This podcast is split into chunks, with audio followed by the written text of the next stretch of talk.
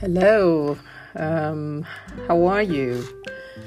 I am back. This is Pamela, and I would like to say hello and uh, share with you my thoughts on a whole different topic, and this time it's on a public date. I want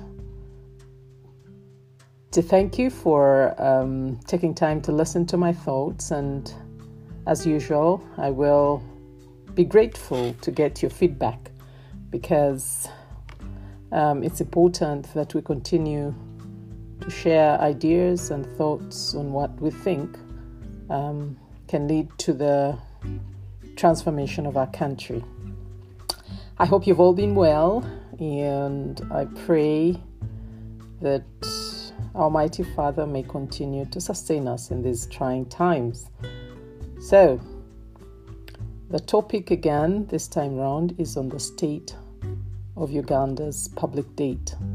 And I'll begin myself uh, now with addressing the issue of what is public debt. So, public debt, also sometimes referred to as national debt or sovereign debt, is the total amount of money that a sovereign country owes lenders. And this is also referred to as creditors, both within the country and outside at a given point in time. Now, public debt can be short term, that is one year or less. It can also be medium term, that is more than one year, but less than 10 years. Or it could be long term, which is usually more than 10 years. But generally, short term loans are com- considered to be more expensive than medium or long term loans. Now, governments can contract loans uh, based on uh, concessional or non concessional terms. And here, um, for concessional loans, I mean loans that are issued at interest rates that are below those available in the market or that are offering longer grace, uh, grace periods. Concessional loans may also include a grant element. Now, non concessional loans, on the other hand, are provided at uh, market uh, rates or market terms. And another element uh, that you may need or we may need to be aware of is that governments can also guarantee loans issued by creditors, subnational governments, um, state enterprises, or private corporates, as long as those loans are in the country's long term uh, development interests. So I have very briefly tried to share what I understand and, and consider to be uh, and is defined as public debt. And I hope that we are starting off on the same premise. Um, premise, sorry. So, what constitutes public debt then in Uganda? In my thinking and knowledge and understanding of this topic, um, Uganda's public debt comprises of both domestic debt and external foreign debt. Now, domestic debt comprises of both treasury bills and treasury bonds. And treasury bills normally have maturities of 12 months or less, while treasury bonds have maturities of more than one year. Now, Uganda's external foreign debt holders are normally, normally categorized into three. We have multilateral creditors, bilateral creditors, and private banks. The multilateral creditors majorly include the World Bank and the African Development Bank. Bilateral creditors, on the other hand, include the Paris Club members, um, who are majorly the Exim Bank of South Korea, France, Germany, Japan, and many others. While the non Paris Club members include mainly China, but there are also other smaller creditors um, categorized under here. Now, private banks here include mainly um, the PTA and um, Standard Chartered. So, how big is Uganda's public debt? As of 31st December 2020, the total public debt stock stood at US dollars 17.96 billion, which is an increase of 35% from US dollars 13.49 billion as at 31st December 2019 and 17% in 2019 from US dollars 11.52 billion as at 31st December 2018. So external debt accounted for approximately 65%, while, while domestic debt was at 35%. The nominal debt to GDP ratio as at December 2020 stood at 47.2% compared to 38.0 as at December 2019 and this is projected to reach a high of 51.9% in the financial year 2021-2022 before gradually declining to 47.4% in financial year 2025-2026 of course, on account of increased domestic revenue mobilization. So, in effect, as of 31st December 2019, multilateral creditors held 64% of Uganda's public debt, while bilateral creditors and private banks held 35% and 1% respectively.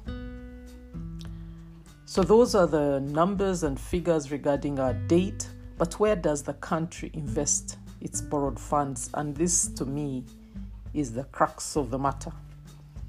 Now, most of our loans acquired are concentrated in mainly five sectors, and this is in order of their magnitude.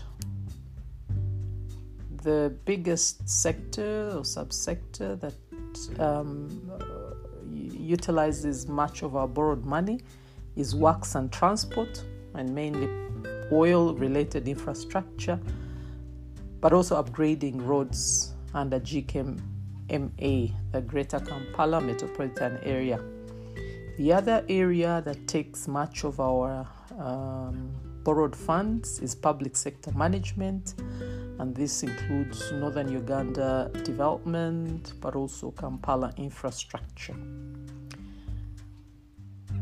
The other third area that takes much of our date is energy and mineral development, and this is mostly rural uh, electrification plus the accompanying grid extension as well as the oil and gas infrastructure.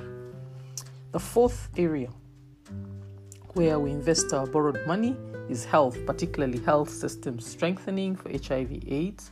And finally, the fifth um, area broadly is water and environment. This is extension and, and, and, and, and wash networks. So, projects in these five sectors have actually consumed more than 70% of all our external resources mobilized in 2019 2020 and about 76% of the total external resource disbursements in financial 2020 2021.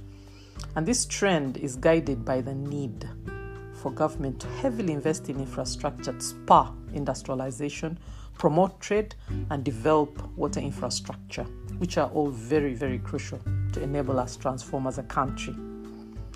But it's also perhaps important to note that the percentage of external loans that were actually disbursed in financial 2019 2020 compared to that which were approved and included in the budget was only 20%.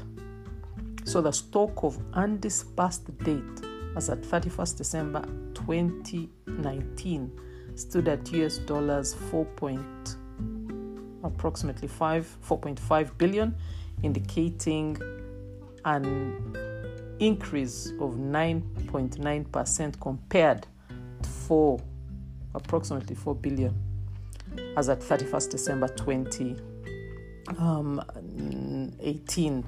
so, evidently, we have a challenge of undisbursed debt stock, and this can be attributed to, um, on the one hand, the new loan agreements that were approved by Parliament and signed but had not fulfilled the conditions required for disbursement.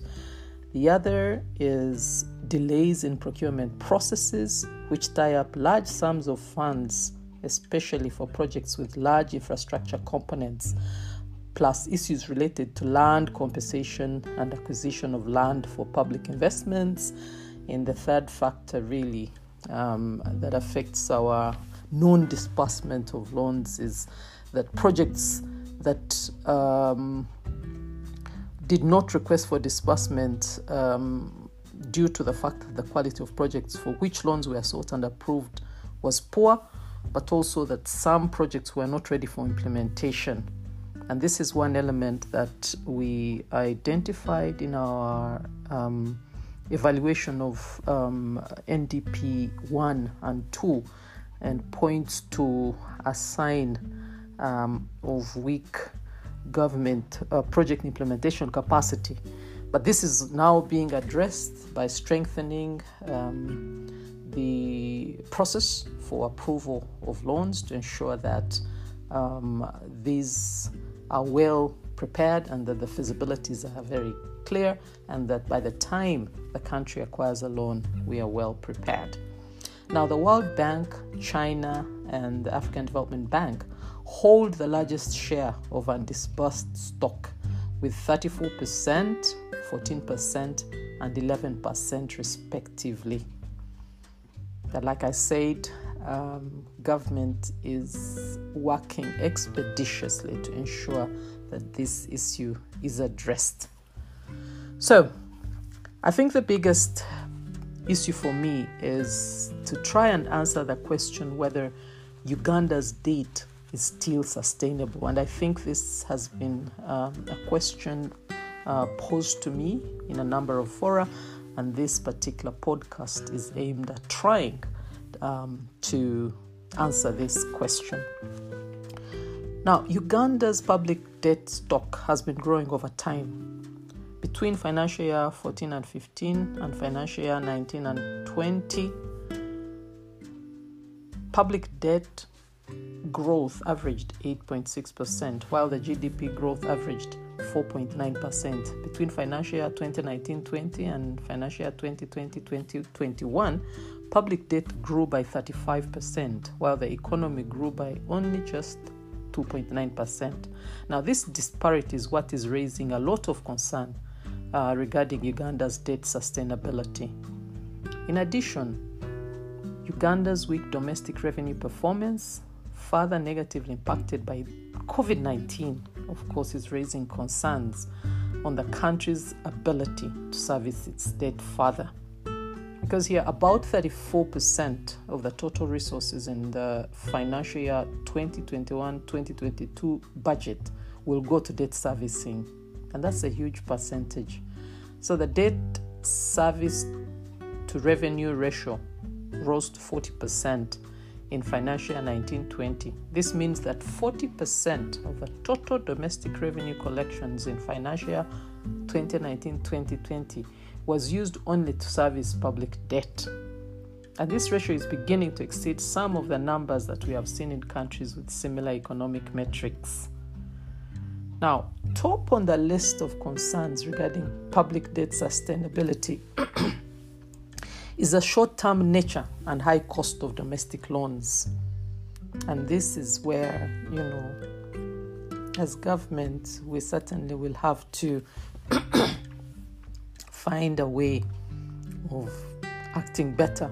For instance, of the projected Uganda shillings 5 trillion that will be paid as total interest in financial year 2021-2022 the domestic interest payments will account for 78% or approximately Uganda shillings 3.8 billion in addition the slow growth of exports compared to the growth of external debt is raising concerns about Uganda's debt becoming unsustainable. For instance, between financial year 1920 and 2021, external debt grew by 35%, while exports grew by only 4.6%.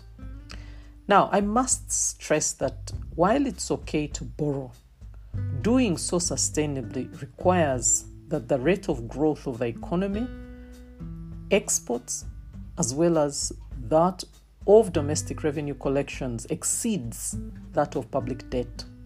So we need to get our balance right. And that is why the country's ability to service its debt uh, may not be um, will not be constrained. But IMF still rates Uganda's debt as sustainable, and this is so because of two broad factors. One, relatively strong fiscal and monetary policies and institutions that we have, coupled with high foreign exchange reserves, but also the dominance of a highly concessional of the dominance of the highly concessional loans within the public debt uh, portfolio. We have been able to negotiate concessional loans, and this puts us at a fairly good um, uh, positioning. So now I really would like to focus on the what kind of returns has the country generated from the public debt that it has incurred so far, which will give us a picture of whether we've really utilized our um, borrowed monies effectively. So, over the last five years, the budget has significantly grown, partly due to the growth in public debt. Over this period, the recurrent budget has grown at an average of 17%, and development budget at an average of 22%. However, significant growth in budget expenditure has not spurred similar uh, effects in the economy, which has only grown at an average of 5% per annum. Regardless, and despite this moderate economic growth, I want to argue that there's been significant expansion in access to energy, to transport, to education, health, and to wash infrastructure. Because the country's electricity generation capacity has increased to 1,274 megawatts from about palati 600 megawatts in just 10 years. And this is projected to increase to more than 18,000 megawatts when Karuma and the other mini hydro power stations are completed. This is no mean achievement.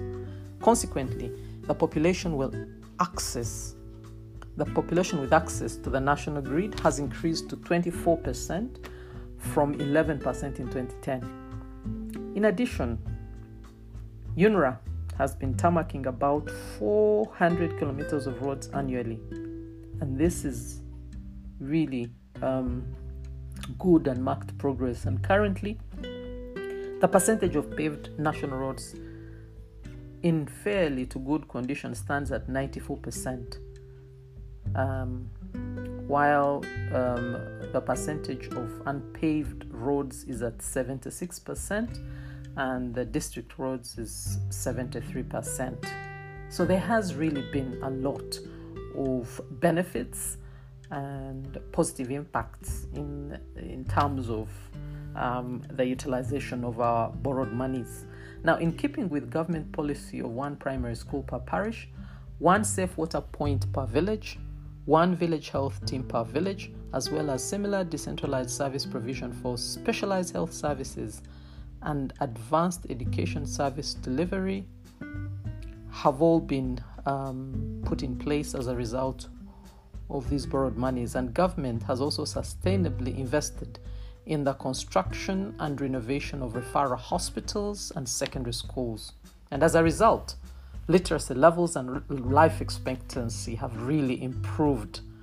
So I don't think that um, one should really um, critique, in a way, the fact that as a country we have borrowed to improve ourselves because there is evidence to show that as a country we've benefited greatly um, from these borrowed monies. So the question then remains should the country borrow domestically or externally? And this is where I want to focus my discussion now. Increase in domestic and foreign debt, of course, impacts the economy differently. Domestic debt, which is incurred by government through borrowing from the local credit markets, has the potential of increasing the interest rates on loans and making the private sector unattractive for lenders, given the extremely low risk of default by government as a borrower. On the other hand, external debt is dominated, denominated in foreign currency. And as of 31st December 2019, 43% of public debt was denominated in SDR, a basket comprising of US dollars, euros, um, Chinese um, yen, and the Japanese yen. And 35% was dominated in US dollars. Now, this means that repayment of foreign debt in foreign currency leads to reduction in the resources available for importation, for the importation of raw materials or, or intermediate goods needed to increase exports as well as reduction in the importation of essential health supplies and education uh, materials to improve people's welfare.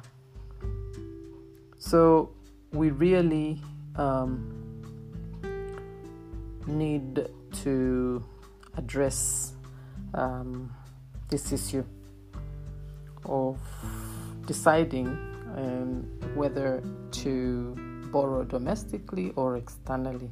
Therefore, the decision whether to borrow domestically or externally will depend on a number of factors. For instance, the export revenue performance, domestic revenue collection, the country's credit rating, the rate of return of the projects for which money is being borrowed, among other issues. But for Uganda, really, new borrowing should be limited, in my view, uh, to external and concessional long term loans, given that domestic debt is really crowding our private sector and constraining economic growth.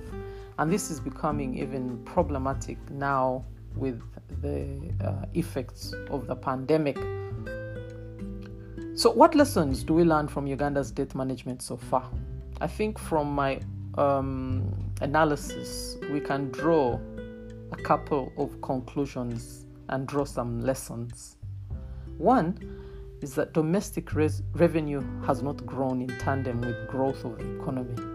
Now, while the economy has an average has on average grown by 5% over the last 5 years, domestic revenue generation has stagnated around 12% of GDP.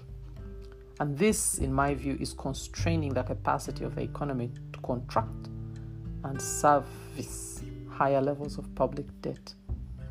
And two, Due to favorable terms of current debt stock, that is the long term uh, nature and sequencing, uh, good sequencing of our loans, I think Uganda's external debt is still sustainable. And this is what the you know economists tell us.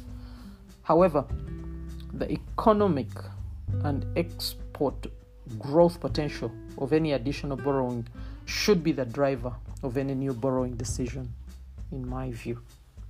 Let us try to ensure that we focus on growing our economy and improving our export growth potential so that these can form the basis um, of our appetite for borrowing.